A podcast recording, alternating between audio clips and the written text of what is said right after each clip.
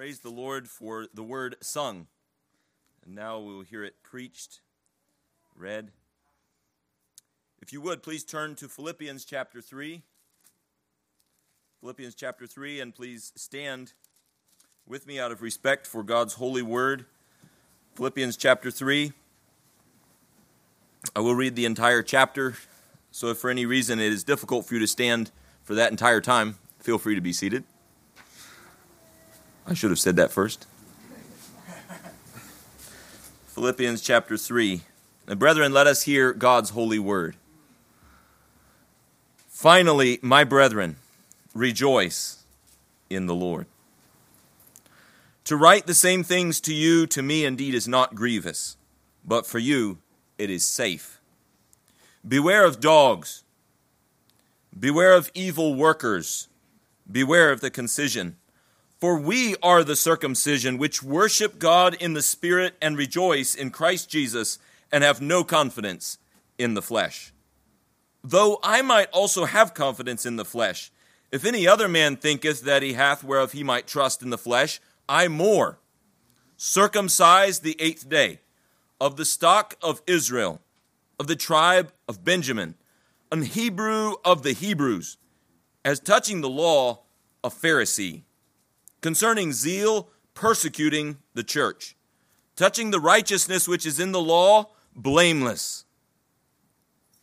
But what things were gained to me, those I counted loss for Christ. Yea, doubtless, and I count all things but loss for the excellency of the knowledge of Christ Jesus my Lord, for whom I have suffered the loss of all things, and do count them but dung, that I may win Christ and be found in him, not having mine own righteousness, which is of the law, but that which is through the faith of Christ, the righteousness which is of God by faith, that I may know him and the power of his resurrection and the fellowship of his sufferings, being made conformable unto his death, if by any means I might attain unto the resurrection of the dead not as though I had already attained, either were already perfect, but I follow after, if that I may apprehend that for which also I am apprehended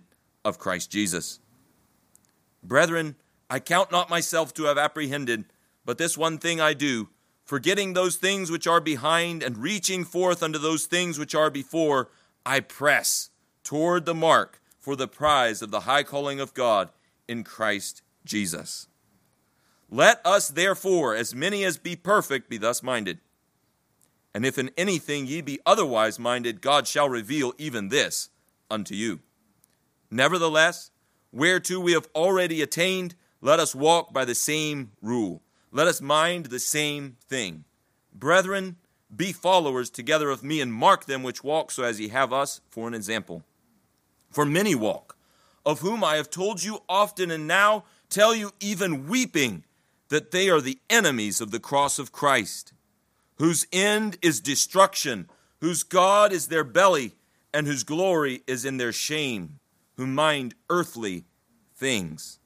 For our conversation is in heaven, from whence also we look for the Savior, the Lord Jesus Christ, who shall change our vile body that it may be fashioned like unto his glorious body, according to the working whereby he is able even to subdue all things unto himself. Amen. Amen. And you may be seated. Thank you for standing. And let us pray. O gracious and glorious Father in heaven, thank you for your holy word. Thank you that you have spoken to us. Thank you that you have given us heavenly things, glorious things, weighty things, real things to think about this morning. Oh Lord, we have filled our minds with such such trinkets, such toys, foolish things, vain things, light things, meaningless things. Take them out of our minds. Cleanse us of them. Oh Lord, we are worthy that Paul should weep over us if we mind earthly things. Oh, turn our minds to Christ this morning, we pray. Lord, help us to see the vanity of confidence in the flesh. Our Father in heaven, Oh, do a mighty saving work this morning. Do a sanctifying work. Lord, those who know you, strengthen their faith in you. Those who know you not, meet them this morning, we pray. O living Christ, speak to them. We pray for those who are not with us, Lord, especially our pastor and his dear wife. Strengthen them, heal their bodies, encourage them, refresh them. For Christ's sake, amen.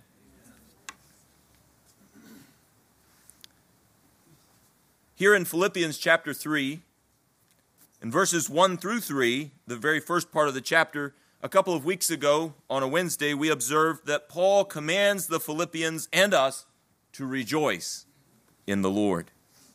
Paul thinks that this duty of rejoicing in the Lord is so vital and central to the Christian life that he makes it the primary emphasis for this closing section of the book. Finally, my brethren, rejoice in the Lord.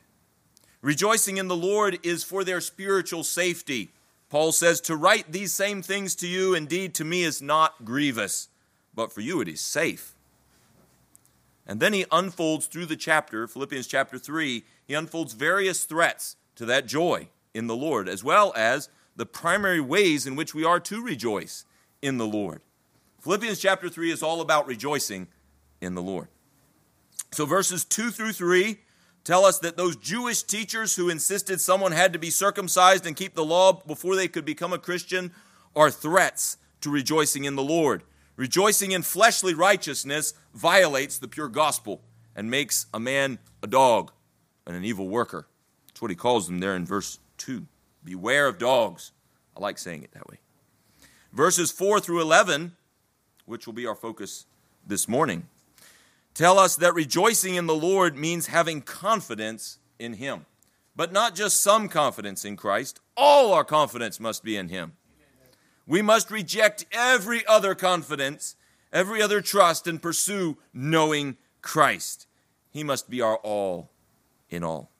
Moving on from there in the future, if God wills, we might look at the later verses at some other time, but verses 12 through 14, Paul tells us that rejoicing in the Lord means continuing on toward glory, pressing forward, pursuing the prize to the end, not giving up. Some start and don't finish. Verses 15 through 21, at the end of the chapter, Paul tells us that the battleground for rejoicing in the Lord is our mind. You either have a fleshly, earthly mind or a spiritual mind. So, as I mentioned a couple weeks ago, we looked at verses 1 through 3. And in that, those three verses, he tells us that because of Christ's work in us by his Spirit, we are the true circumcised of heart, the regenerated, the real circumcision. We're the real Jews, rejoicing in Christ Jesus, loving him with all our heart, soul, and strength. And now, rejoice in the Lord, not in some mark in your flesh, some earthly attribute that you have Today, we're going to move from verse 4 toward verse 11 and 12, although we won't cover all the ground. And verse 4, and this section that we're in, he, Paul emphasizes that we should reject all confidence in the flesh and put our confidence in Christ. Verse 3 leads into our section where he says, We are the circumcision which worship God in the Spirit and rejoice in Christ Jesus and have no confidence in the flesh. Confidence in the flesh. Confidence in the flesh is a fool's errand. Our fleshly religious credentials might get us approval from our fellow men, our religious peers, but no righteousness on God's account. Our worldly credentials, not our religious ones, but our worldly ones of money, fame, more pleasure, more goods, more status than somebody else will only get us momentary satisfaction and will leave us empty. Confidence in the flesh chased Adam and Eve out of the Garden of Eden, out of God's paradise. Confidence in the flesh gave birth to Ishmael when Abram should have waited for Isaac. Confidence in the flesh led to wandering 40 years in the wilderness instead of enjoying the promised land by God's miraculous power. Confidence in the flesh is trusting man's power instead of God's. It is idolatry, it dishonors God, and He will fight against it. God will not leave your flesh confidence to stand. It will fall, either now or in the day of judgment.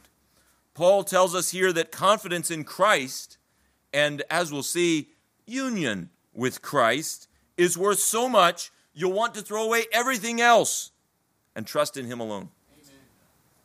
What is this idea of confidence? What is confidence? Trust or reliance? It's an expectation that what we trust in will prove reliable, satisfactory, or provide a particular benefit. And here Paul uses it in an ultimate and absolute sense. He's dealing with the question what should you put your ultimate, absolute confidence in? What will prove reliable in the big question of life? What will prove reliable, satisfactory, and beneficial for your ultimate good? That's what confidence is trust or reliance. What is the flesh? Because he says we have not confidence in the flesh. Well, the flesh is man's achievements, my achievements. And flesh doesn't necessarily mean something evil here. Sometimes Paul uses the word flesh to mean our sinful nature.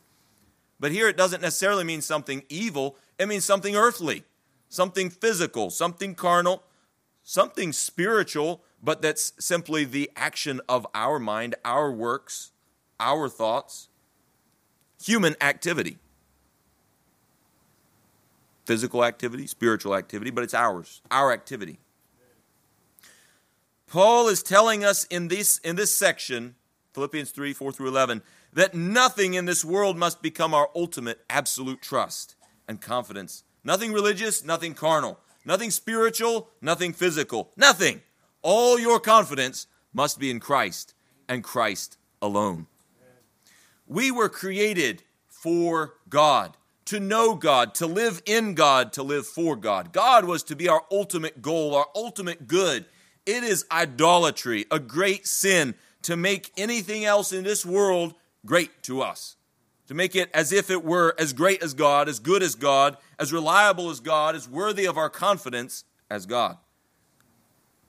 But Christ, who was in this world, is God. And it is perfectly right to make him our ultimate hope and confidence and joy and strength. Our greatest good. And that's what Paul will tell us to do here. So, my first major point is follow Paul's example in rejecting all confidence in the flesh. And there are two major categories of confidence in the flesh religious and fleshly. Both are fleshly, but we're using flesh here in a slightly different sense worldly. So there's religious and worldly confidences. And first, he deals with those religious confidences. Paul had greater religious advantages than anyone else. Look at verse 4 though I might also have confidence in the flesh. If any other man thinketh that he hath whereof he might trust in the flesh, I more. Circumcised the eighth day, of the stock of Israel, of the tribe of Benjamin, an Hebrew of the Hebrews, as touching the law, a Pharisee. Concerning zeal, persecuting the church. Touching the righteousness which is in the law, blameless. But what things were gained to me, those I counted, counted loss for Christ. Paul was the most likely candidate in the world to get by with relying on fleshly religious deeds. Circumcised the eighth day. God had told the Israelites, like Paul, to be circumcised. In Genesis 17, God had commanded the patriarch Abraham that he and his covenant family were obligated to do this sign of God's covenant, circumcision.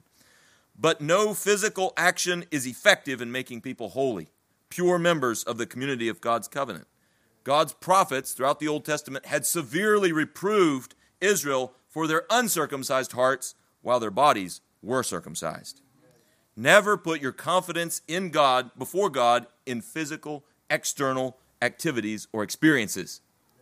Being baptized, joining a church, going to meetings, reading your Bible, praying, all of those are important activities.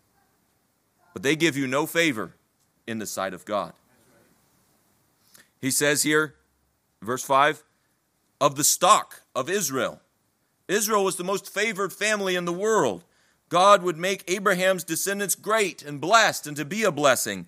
Saul of Tarsus had been born from this blessed line, but that was an earthly birth, a fleshly privilege.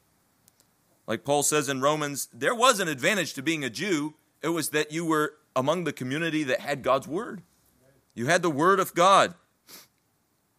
But no earthly birth can give a spiritual heritage directly.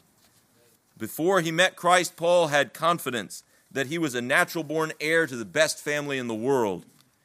He didn't know that one day he would lose that confidence. But as soon as he met Christ, he said, No more confidence in being a Jew of the stock of Israel. It's a great privilege. It's one of the best earthly privileges, but it's nothing worth putting confidence in before God. And here, young people, children, those of you who are here, maybe like me, you were born in a Christian family.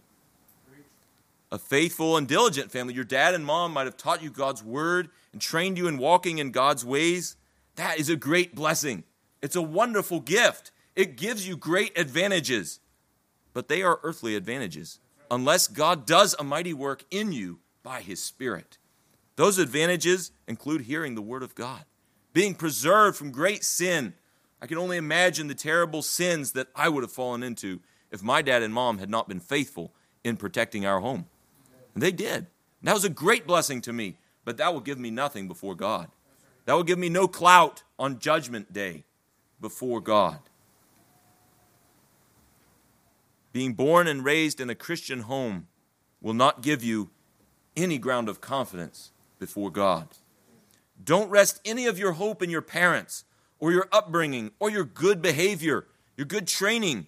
Rest your soul on the living Christ who hears and answers the cries of sinners who cry out to him. Hallelujah. Next, Paul says, there in verse 5, of the tribe of Benjamin. Benjamin was a prominent tribe. Famous people came from her. Think of King Saul, who Saul was probably named after, Saul of Tarsus, when he was called Saul of Tarsus. He probably was named after King Saul.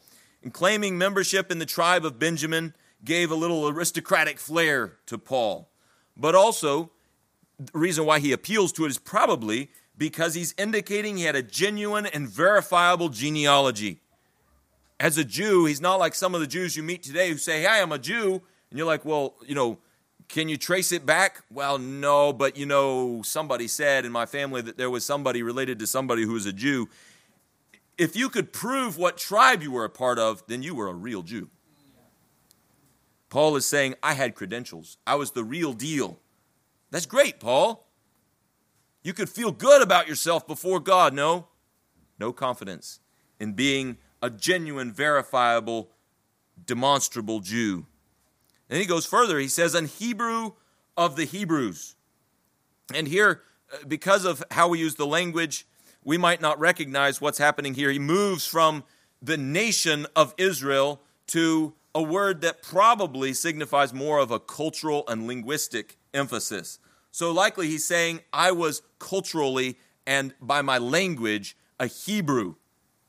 Now, in those days, many of the Jews had been, of course, deported to other countries when Babylon and other countries had come in and taken over Israel.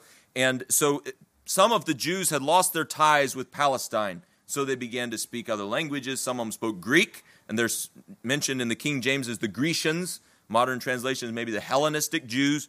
Paul is saying, I wasn't one of those. My family, we kept the Hebrew traditions and we spoke Hebrew. We were real, culturally and linguistically, we were conservative. We were conservatives of the conservatives. We were those who could really say, We are the real thing. he was genuine, orthodox, conservative adherent of the original forms and customs but he says, no confidence in that before God. As touching the law, here he says at the end of verse 5, as touching the law, a Pharisee. Now, we all like to identify with some group or another. It might be a really tiny group, but we'll find the one that scratches our itch and we'll put their flag up on our flagpole. Well, Paul's group was the Pharisees. They were the most careful to apply every minute detail of the law of Moses. He wasn't just a sympathizer with the Pharisees, he was a Pharisee. He was a card carrying member, if you will. It was hard to qualify as a Pharisee. And he was in, he was the cream of the crop. If someone challenged Saul, Are you a law abiding Jew? he would just have to say, I'm a Pharisee. And they would know, all questions answered, You are the real deal. Paul found the most strict religious group he could and he signed up. He got on board. But here he says, I let it all go. I put hard earned Phariseeism on the dung heap, I threw it on the compost pile. I found something better Christ. Christ. Verse 6 concerning zeal persecuting the church. Now remember, this is his list of qualifications by which he might say, Well, if anybody could boast in the flesh, I more. Concerning zeal persecuting the church, oh, he wasn't a reluctant, half hearted rule keeper. He was on fire. He was a zealous Pharisee. He didn't only keep the law himself, but he wanted to make sure everybody else did, and especially those heretical Christians. He wanted to call them, take them to task, and deal with them. Paul says, Now I look back and I see all of that zeal as a waste of time. It was sin, it was loss. And then at the end of verse 6, he says, Touching the righteousness which is in the law, blameless. Before Paul was rescued by the Lord Jesus, he was not only a member of the sect called the Pharisees, but he was a zealous, careful, cautious keeper of the law. He practiced what he preached. And it's good to practice what you preach if you preach what's good. And this was God's holy law. And as Paul looked at God's law, he was careful and scrupulous in keeping of it. But Paul tells us in Romans chapter 3, and he'll tell us again in Philippians 3 as well here in our chapter, that this righteousness from the law is a hopeless pursuit. By the deeds of the law there shall no flesh be justified in his sight. So Paul says, no confidence in that righteousness either. No confidence in the flesh before God. My friends, what do you have confidence in before the living God? Paul takes all this time to tell the Philippians and us his high credentials and how he counted them loss so that we can be ashamed to ever even attempt it. Where do you stand up to in relation to Paul?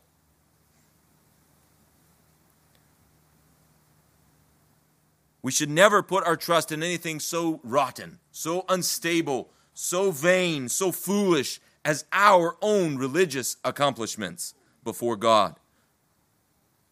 For Christ, Paul counted all of his loss, damage, a valueless waste of time. Do you have anything that you are resting in before God? Count it loss. Let it go. Give it up. Trust in Christ alone. And Paul tells us that's what he did. In verse 7, he says, But what things were gained to me, those I counted loss for Christ. And he puts it in the past tense I counted loss. In the next verse, he'll put it in the present tense. But here he puts it in the, in the past tense. I counted it lost. It includes his past Christian experience and probably mostly his conversion. All his achievements had gotten him up to favor with the chief priests. And you can see him, you know, out there. He's on his way to do more celebrity work for Judaism when he'd reached the pinnacle of his, his greatness before men. He's going to arrest all those heretic Christians in Damascus who follow the despised prophet Jesus of Nazareth. Look at him on that horse on his way to Damascus. And I don't know what his, his entourage, the group of people that were with him, looked like, but I can see him, at least in kind of a poetic way, with all of his flags flying.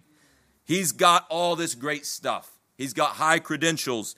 He knows he's great stuff. And all the men that are with him know he's great stuff and that he'll make a real name for himself. Does that sound like what you want? What I want? To be great stuff? But all of a sudden, a light from heaven comes down and strikes him off of his high horse, and Saul is laid in the dust on the road. All his credentials are nothing in God's sight, and a voice of glory booms forth Saul, Saul, why persecutest thou me?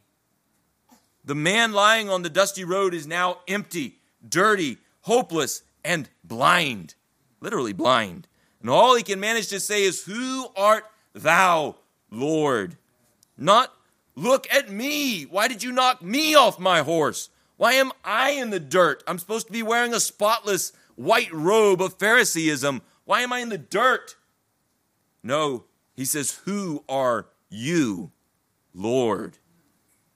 From that moment on, that proud man was a humble man. The self righteous man saw his utter sinfulness. The holier than thou man saw his filthy sins. Saul of Tarsus that great religious celebrity, died that day. And he rose again to walk in newness of life. After the Lord left him in a grave of blindness for a few days. That's what his baptism represented when Ananias dipped him in water a few days later. Dying with Christ, rising again in him. So on the day of his conversion, Saul entered a new life. Saul of Tarsus, after his conversion, counted all his former gains as losses, emptiness, meaningless wastes of time and energy. Now he loved Christ, he was confident in Christ, the one who knocked him off his horse, took away everything he had, and said, All you have is me. Amen. Were you baptized in the name of Jesus of Nazareth? What did it mean? Did it mean death to your old righteousness? And did it mean life in his righteousness? Did it mean for you that now you count all your gains as lost for Christ? If you're a Christian today, all your religious achievements and credentials did not help you get there. You might feel like waving them like a flag, but remember that flag is only dirty rags in heaven's sight. What do repentance and faith mean to you? When you repented of your sins and trusted in the Savior, did you lose your own righteousness? Did you drop all your credentials before God? Did He become your all in all? Did, did Christ become all your righteousness, all your confidence? Or did conversion to you mean becoming a better person? Oh, it's a sad thing that I heard a few, a few months ago, I think it was. I was talking to someone about their soul, and they said, Yeah, I know, I need to get right with God and become a better person, something like that. No, it's not about becoming a better person. Sure, it's a good thing to want, but it's about leaving everything and following Christ, dropping all of your righteousness and trusting in Him and living for Him. The world might not think you're a better person. They might think you've just been ruined and that you're worse than you ever were before. But you love Christ. Did your conversion mean becoming more acceptable to the world and liked by all around you? Maybe you just got rid of some of the bad habits that got in your way of be, being a great person. Was it just a self improvement project? If it was, your conversion was not a conversion, and it is doomed for failure and eternal disaster. Conversion for Paul was like death. All he was came to an end. All that came after him, after that conversion, was in Christ in Christ. Now in Galatians chapter 2 verse 20 he says, "I am crucified with Christ. Nevertheless I live. Yet not I, but Christ liveth in me. And the life which I now live in the flesh, I live by the faith of the Son of God, who loved me and gave himself for me." If you trust in your religious activities and good works, you're trusting in a platform of rotten wood. You're trying to climb to heaven by a rotten breaking rope. Trying to make Christianity work without the living Christ is a doomed project. Give it up. Run to the living Christ. Trust in Him. Cry out to Him that He would take away everything of you and give Him yourself. Give Him, him give you Himself. You need Him. You need Him. But not only did Paul count everything lost in verse 8, I'm sorry, in verse 7. He says, Those I counted loss for Christ. In verse 8, he puts it in the present tense. Yea, doubtless, and he not only puts it in the present tense, he universalizes it, he absolutizes it. At first, we were looking at his religious qualifications, but now he, said, he throws in the all word. Verse 8, Yea, doubtless, and I count all things but loss for the excellency of the knowledge of Christ Jesus, my Lord. Throughout Paul's Christian life now, Paul counts, uh, now as of this writing here, Paul counts all fleshly advantages, not only the religious ones, but all advantages among his losses. He describes his current ongoing life and says that all that he had that was an advantage to him is lost to him. He considers all his benefits, his advantages, loss, damage, strike offs on his life report card. He calls them dung. refuse, something to be thrown away from the sight of men. And now, uh, the things, since he uses the word all, we're going to have to rein it in a little bit and say, okay, what, what's included in all these things that someone like Paul might have confidence in? And I'm sure you can find more, but I find at least three directions that this confidence in the flesh can go. First of all, confidence before God for righteousness, and that's what we were just talking about for all these minutes. But then, secondly, toward men, reputation, the way we appear before men. And then, thirdly, the way we appear to ourselves, our self esteem, what seems to give us a sense of well being, confidence in the flesh toward God, toward men, toward our own hearts, our own selves. And we've, we've talked about this confidence in the flesh toward God, righteousness. Eh, it's utterly rejectable. There's no reason to put our trust in ourselves for righteousness before God because it's only to be had in Christ and it comes as a free gift. Oh, it's a beautiful thing. And, and we'll look at it again and, and Lord willing later as well in another message. But let me just read verse uh, verse 9 and be found in him not having mine own righteousness which is of the law but that which is through the faith of christ the righteousness which is of god by faith. No need to trust in our own righteousness before god. There's a great gift that he gives to all those who trust in christ. But what about toward men? Paul says i count present tense all fleshly confidence as loss. Now includes his confidence before men. We can try to be approved, to impress others by being respectable, honorable, admirable.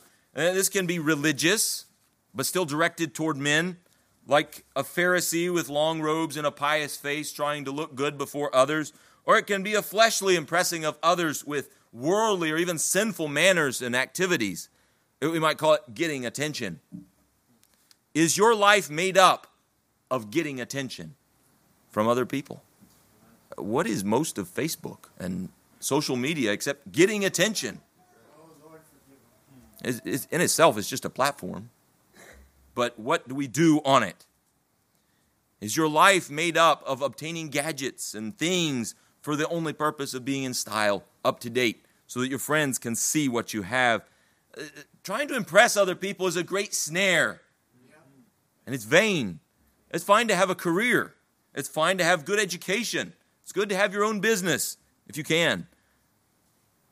But oh, our flesh can take those things and try to impress other people or think that we do impress other people. We can take those good gifts of God and turn them into snares that swallow up our life, destroy our joy and strength in serving God and Jesus Christ our Lord.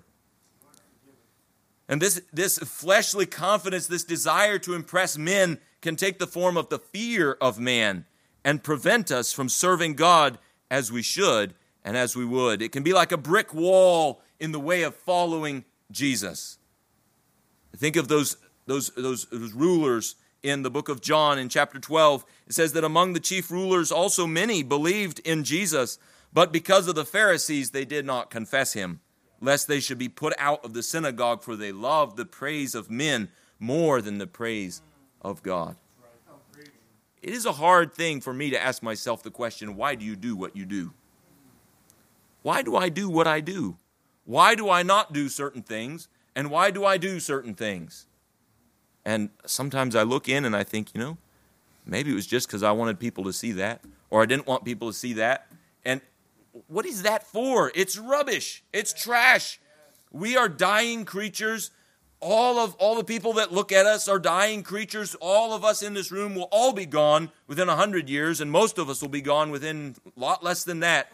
And we we're just we're here for a short time. We're going to eternity. God has given us great work to do. He's given us a great life to live and he's given us power to live it. Why are we worried about what people see and the way people think of us? Paul says, Yea, doubtless I count all things loss. Have you crucified your desire for the approval of other people? Does impressing other people make you spend your money, your time, your energy? Is the fear of what someone might think of you standing between you and obeying Christ? Now, there's another subpart of this subpart. There's another, there's another kind of confidence in the flesh that is toward men and it's, it, it's directed toward what people think of us, but it's religious too. This religion thing, it affects all of the way that we think. It goes down deep into our hearts.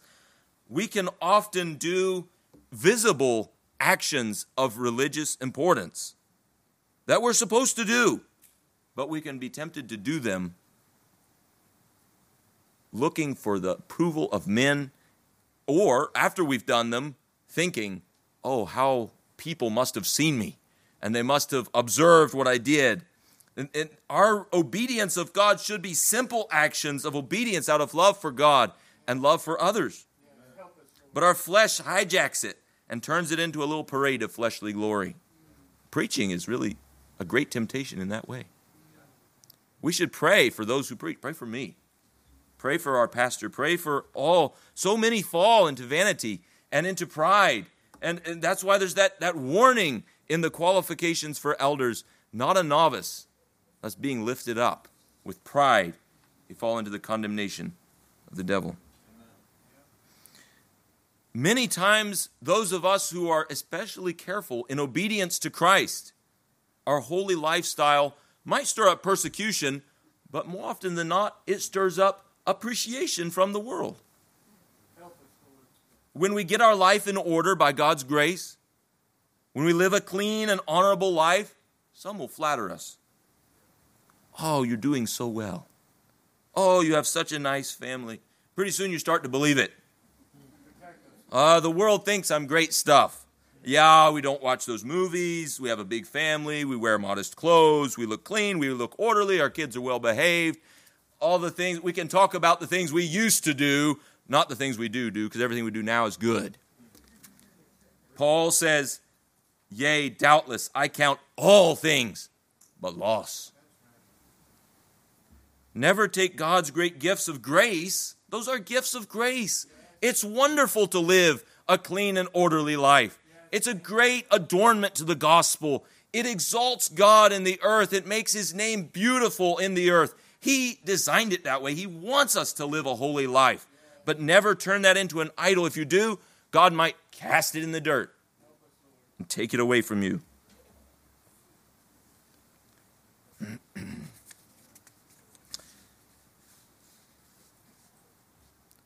so, fleshly confidence might be directed toward God, might be directed toward others, and then also just in our own mind and heart, we just feel good about ourselves. We exalt ourselves. But, my brethren, if we lift ourselves up for some good thing that we see in ourselves, we can never sing with Isaac Watts. Would he devote that sacred head for such a worm as I? Instead, we'll really be translating it to, of course, he would give his sacred head for such a wonderful person as I. And that is idolatry. It leads to complacency, coldness, apathy. We're good. We've arrived. We don't hunger and thirst for righteousness. We've got it. If anybody wants some righteousness, I've got more than enough to share with everybody else because it's all in me. The little Jesus we profess is just a helper on our path to self fulfillment. Paul says, No, I count all things but loss for the excellency of the knowledge of Christ, Jesus, my Lord. So, not only should we follow Paul's example in putting away our confidence in any fleshly thing. But we must follow also his example in putting confidence in Christ and specifically in union with him. Verse 8 Yea, doubtless, and I count all things but loss for the excellency of the knowledge of Christ Jesus my Lord, for whom I have suffered the loss of all things, and do count them but dung that I may win Christ. In verses 8 through 12, we have the fuel for that rejoicing in the Lord that he talked about in verse 1. This section, verses 8 through 12, shows us why a man with the best credentials in the world, Paul, would throw them all away. This section gives us Christ. It tells us about our experience of union with Christ. And maybe in the future we'll return to this passage, so I'll kind of just open the treasure chest and flash a few diamonds at you. And then we'll come back to it and look through it more in the future if the Lord wills. But there are two aspects to union with Christ here in this excellency of the knowledge of Christ Jesus, my Lord. And as he unfolds it in verses 9 through 12, there's a legal aspect, something that's true about us, outside of us, in union with Christ, legal union with him. Paul says in verse 9, and I've already read it, but we'll read it here, and be found in him, not having mine own righteousness, which is of the law, but that which is through the faith of Christ, the righteousness which is of God by faith. The Lord Jesus Christ, as the Son of Man, lived a sinless life of perfect obedience to the law of God. He committed no sin, neither was guile found in his mouth. Not only so that he would not have to pay for his own sins, but to for the purpose of earning for us a positive righteousness. This righteousness, which is of God by faith, is not just a removal of our sins, pardon, it's a glorious deposit of His perfect righteousness, His perfect character, His perfect actions, His glorious obedience of God's law. It's His deposit to our account, the deposit to the account of the one who believes in Jesus. God, if you are in Christ, God does not look at you as a pardoned criminal. That would be glorious but he looks at you as righteous as he is. I can't say that right. We can't praise him enough for that.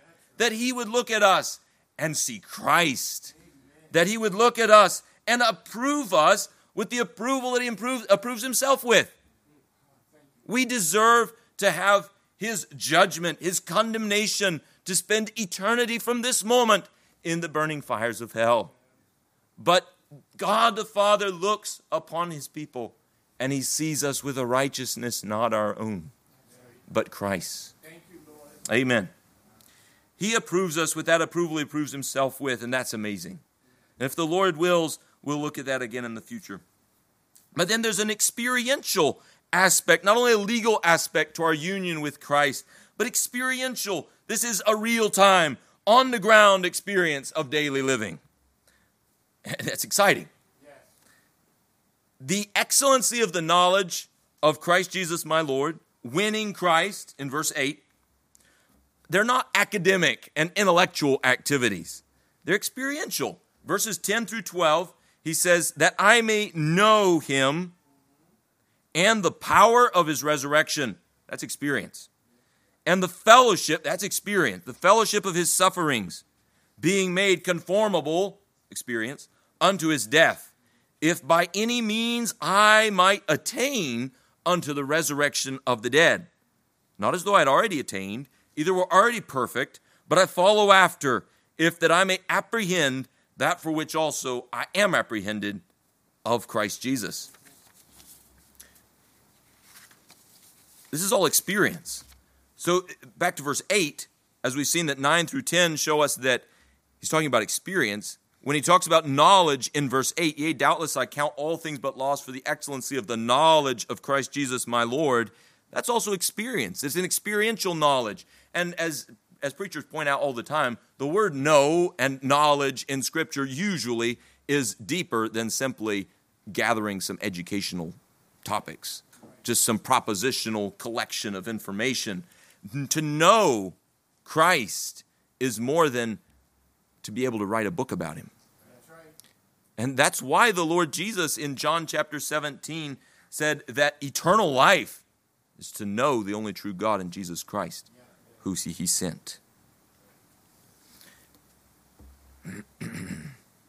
so, Paul in verse 8, we could summarize verse 8 like this I consider all my gains as losses so I can have experiential knowledge of Christ as much as possible and gain Christ. Everything that was gained to me, I counted loss so I could make Christ my gain. And when we hear Paul say, I count all things but loss for the excellency of the knowledge of Christ Jesus my Lord. And when we think about all the different kinds of confidence in the flesh we can have, all the earthly things that might give us meaning or satisfaction in life, and we see that Paul says, I count them but loss.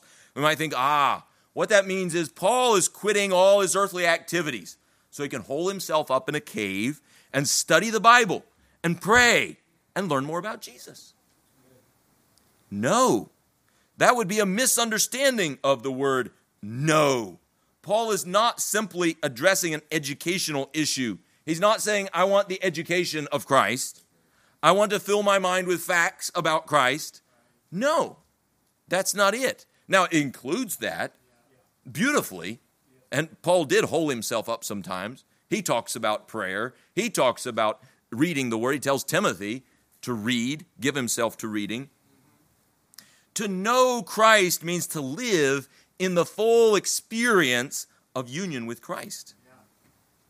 It starts with and includes knowing the facts, understanding the truth of Christ, but it goes beyond theories and principles to life. Paul's saying, I want to know and experience Christ, the living Christ, the power of Christ's resurrection, fellowship with Christ in his suffering. I want to talk to him in prayer and hear him talk to me in the word. I want to suffer for the advancement of his kingdom like he did. I want to, his suffering for atonement is complete. Christ is not, not looking for someone to join him in paying for the sins of the world, not at all. His work is done in that sense, but his suffering for the kingdom to be brought in is being accomplished in us. Paul says, I want to join him in suffering for the kingdom. I want to experience the, the, the giving up of myself for the good of others and for the glory of God, and then experiencing the power of resurrection, raising me up uh, around me in the raising up of other sinners to know Christ and live for Christ, and in myself, mortifying sin, vivifying the graces of the Spirit, and living in His power. So, Paul, certainly the Christian life includes waiting for heaven and learning about God, but it's much more than that. It means right now, whatever you're doing. Right now, you're listening to a sermon and I'm delivering one. But right now, our life should be seeking to experience union with Christ. It should be, Lord, how can I experience your suffering and your power of your resurrection right now, where I am, what I'm doing? Uh, Paul's emphasis on this experiential aspect of knowledge of Christ is evident in how he names Jesus Christ here in this verse 8. He says, Yea, doubtless, and I count all things but loss for the excellency of the knowledge of Christ Jesus, my Lord. Lord. The Lord. God's promised anointed one, the Son of God who became the Son of Man, was Paul's Lord. Uh, remember back there on the Damascus Road, like when Paul crashed into the dust and all his religious baggage and fleshly credentials was shattered around him, he heard a voice that demanded his full attention. And his response was, Who art thou, Lord? The one who arrests you by his word, shackles you up by his spirit, and blocks you in your hot pursuit of sin is the Lord, the King, the boss, Christ Jesus, my Lord. But he doesn't just say the Lord, he says, My Lord. And this, this is covenant language. To call God or Christ my comes from the Old Testament. It's all through the Old Testament and the New Testament. The only way we can do that is by God's great covenant of mercy and grace in the Lord Jesus Christ. This is covenant language, marriage language. The great King of heaven and earth has come down from heaven, like Paul said in Philippians 2, which we didn't look at.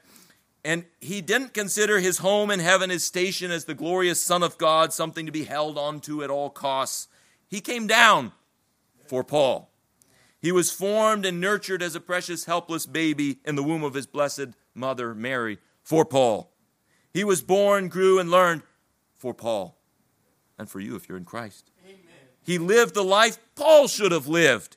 He then died the awful death Paul should have died. Then he was buried and lay still and cold in the grave where Paul should have lain for his sins. And then he rose again from the dead, conquering Satan and death and hell for Paul and for you, if you're in Christ. And then he ascended up in heaven to do what? Well, so that when the right day came, he would open heaven and say, Saul, Saul, why persecutest thou me? And with that voice, the king of Israel was calling his elect sheep Paul out of the wilderness. The, the Son of Man was going to seek and save that Paul which was lost. And now, Paul, when he thinks back at Christ and what he's done for him, he says, Christ Jesus, my Lord. That's why I gave up everything, and that's why I want to know him. Because the King of heaven did all of this for me. Did you meet the Lord Jesus Christ? Have you ever met him? Did he tell you of his love for sinners like you? Did you ever hear the great works that he did for sinners? Did you ever hear of his sinless life and perfect righteousness, his cruel death on behalf of sinners, and his glorious resurrection for them too? Did you ever hear the great words that he recorded for sinners? Like, Come unto me, all you who labor and are heavy laden. If any man thirst, let him come unto me and drink. Did he ever draw you sweetly to himself? Did he do it? He, the King of heaven, did he ever stop what he was doing? He didn't, but just that kind of language we can use. Did he ever interrupt his schedule and call your name? Because if he did, then you should drop it all and say, I want to know him. Amen. If you heard his voice, then you know what I'm talking about. There's a sweet transaction between the soul and Christ. It takes different forms. Some of us were more emotional, some of us less. Some of us knew we were getting saved, some of us thought we were going crazy. Some of us had no clue what was going on. We just knew that we heard Christ's word and we loved it. But did the majesty and love of Christ ever astonish you so much that you could count everything else loss for Him? Did it draw you away from every other confidence and leave only one confidence in its place Christ? He's alive, and I love Him. That's what happened to Saul of Tarsus. Meeting Christ was like a train wreck to the old Saul. He's dead. There wasn't anything left. Nothing. It was lost. It was rubbish. Christ meeting Saul was the end of Saul and the beginning of a new Saul. Did that ever happen to you? Or did you just tack on a little religion and it's hard to keep up with? That's miserable. It's miserable. Now, all Paul wants to do is know Jesus. What does it look like to seek the excellency of the knowledge of Christ Jesus, my Lord? Paul is very practical. Paul is not a monk. He doesn't go in a cave and hide out and read his Bible and pray all day. For the excellency of the knowledge of Christ, Paul loves other people. He's always with people. Read the book of Acts, read the epistles. What is he doing? He's with the Jews, he's with the Gentiles, he's with the believers, he's with the elders, he's with other apostles. He's always on the move, he's always doing stuff. And what else does he do? Well, he's like a pastor, so he just preaches. No, for the excellency of the knowledge of Christ, he stays up at night and sews tents. Because the Lord Jesus said it's better to give than to receive. So he tells the Ephesian elders, that's what I do. I work. I, I labor in the day with the Lord's people, and then I work at night with my hands. So knowing Christ, the excellency of the knowledge of Christ, doesn't mean some kind of detachment from this life. It means understanding that Christ came into this world, He lived here, and we seek to live like Him. We seek to live in embracing the suffering that comes with serving others, embracing the suffering that comes with serving the kingdom of God, and saying, I want to participate in that suffering. Lord, what does it mean to have Pharisees shout at you? What does it mean for people to take up stones and throw them at you? Lord, let me have some of that. Not just for my own, not so I can chalk it down and be more proud about it, not so I can brag about it at church, but so that I can say, I know what Christ experienced. I am also serving what he served, the kingdom of God, because I also want to experience the resurrection. I also want to have his power at work in me, killing sin, putting on righteousness, seeing souls around me raised to life. Don't you want to see people come to life in Christ? Don't you want to see the wicked repent of their sins and love Christ?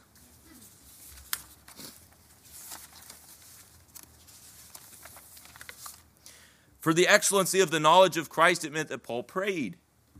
He was given to prayer. For the excellency of the knowledge of Christ, Paul read. He spent time in the Word. He loved his Lord. For Paul, all of life, the daily, the mundane, eating and drinking, whatever it was, it meant seeking Christ, seeking to know him, the power of his resurrection, fellowship of his sufferings. What about you? The beautiful thing about valuing the excellence of the knowledge of Christ Jesus my Lord is that it is universally applicable to every believer. As believers, uh, as preachers, sometimes we preach a message for the men, not for the ladies.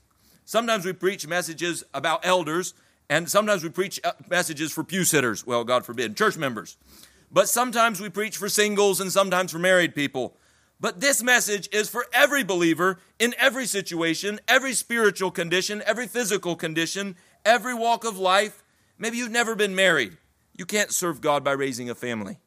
But you have a great calling from God to pursue the excellency of the knowledge of Christ Jesus your Lord in his suffering and in his resurrection. Maybe you are stricken with strange and mysterious providences that bring you sickness, health issues, family problems, things that go on for years, and you never, you, you, don't have what you would call a calling in life except to try to survive. What do you do? Live pursuing the excellence of the knowledge of Christ Jesus. You'll the people around you who have what they might call a career, if they put their trust in that, they're wasting their time anyway. They are also supposed to be seeking the knowledge of the excellence of the knowledge of Christ Jesus, my Lord. To know his resurrection, to know his sufferings, be conformable to his death. It's for all of us. Every Christian who is in this room today, this is something by the power of the Spirit of God you can do and you must do. You can start right now. Well, you can continue right now because if you're in Christ, you've been doing it. And you can continue on, you can excel in it. And that's what God will talk to you about on the day of judgment. He's not going to ask you about how successful you were at work. He's going to ask you, did you pursue the excellence of the knowledge of Christ Jesus, your Lord? What is changing a diaper on a little child but washing their feet like Christ did? as an expression of our union with Christ in his suffering in order to love other people and serve them in their need. What is a man in an office working through another pile of forms, but an instance of union with Christ and his faithfulness to his Father who sent him, as that employee seeks to be faithful to the one who gave him that work to do and who is over him. And Paul says, Servants, submit yourselves to your masters. What is a wife submitting herself to her husband, but a woman seeking a deeper experience of union with Christ in, in, as Christ subordinated himself to the Father, so she subordinates herself to her husband. What is a husband loving his wife as Christ loved the church, but a man seeking the excellence of the knowledge of Christ in his self sacrificing love for his bride? And you can apply it in every area of life parents and their children, friends to friends, uh, uh Christians as they seek the lost. Every experience of life, what is it about? seeking the excellence of the knowledge of Christ Jesus my Lord. And if it's not, if you can't find that in it, then quit doing it and go do something else.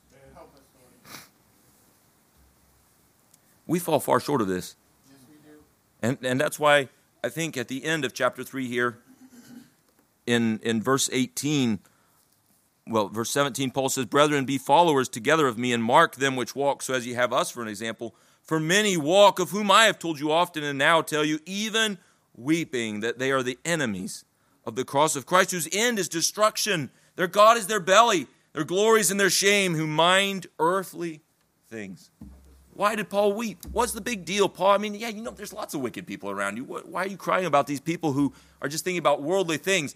Paul says, there's treasure here in Christ, and they're going after dog's meat. They're going after dung. They're going after filth. It, it, religious filth, maybe, maybe cleaned up filth, maybe it looks good, maybe it's good work, maybe it's a nice career, whatever. But they're not pursuing it for Christ. They're minding earthly things. Made Paul cry. Should make us cry too. So, what is in your life that threatens the pursuit of the excellency of the knowledge of Christ Jesus your Lord? Sin will get in the way. Time wasters will get in the way. Let all the streams of your love be directed into one channel the pursuit of the excellence of the knowledge of Christ Jesus, your Lord.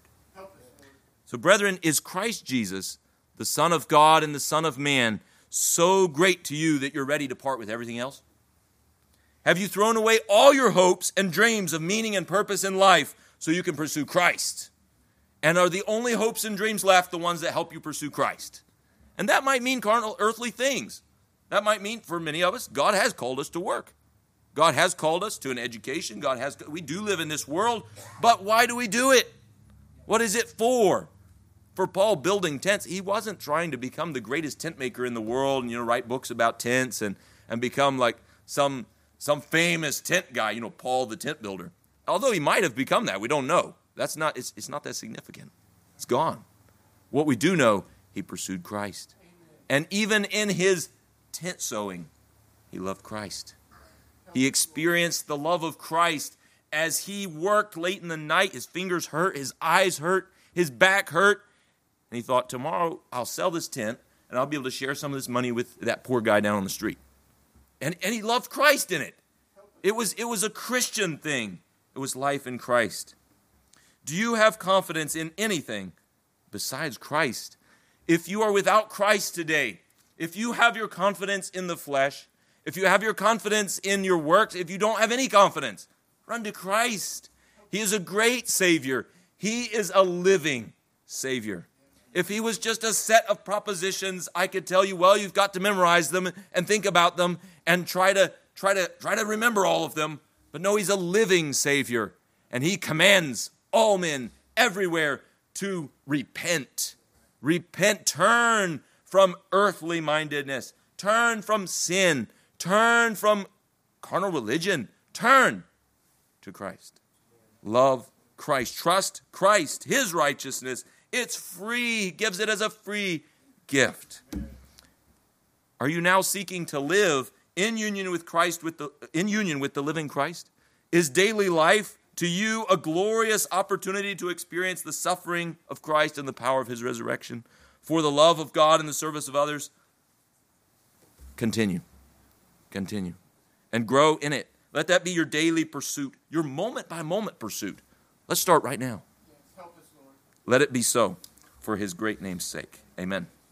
Let us pray. Oh, our great and glorious Father in heaven, oh Lord, Wash away my words, and I pray that your words would remain.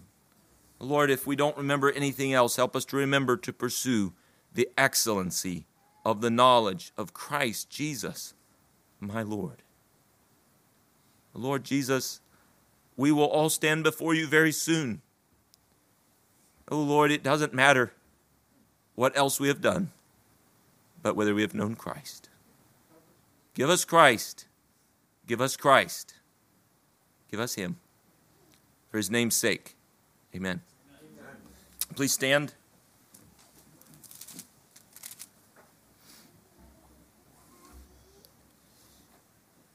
Paul says in chapter 4 of Philippians and verse 4 Rejoice in the Lord always. And again, I say rejoice. Amen. You are dismissed.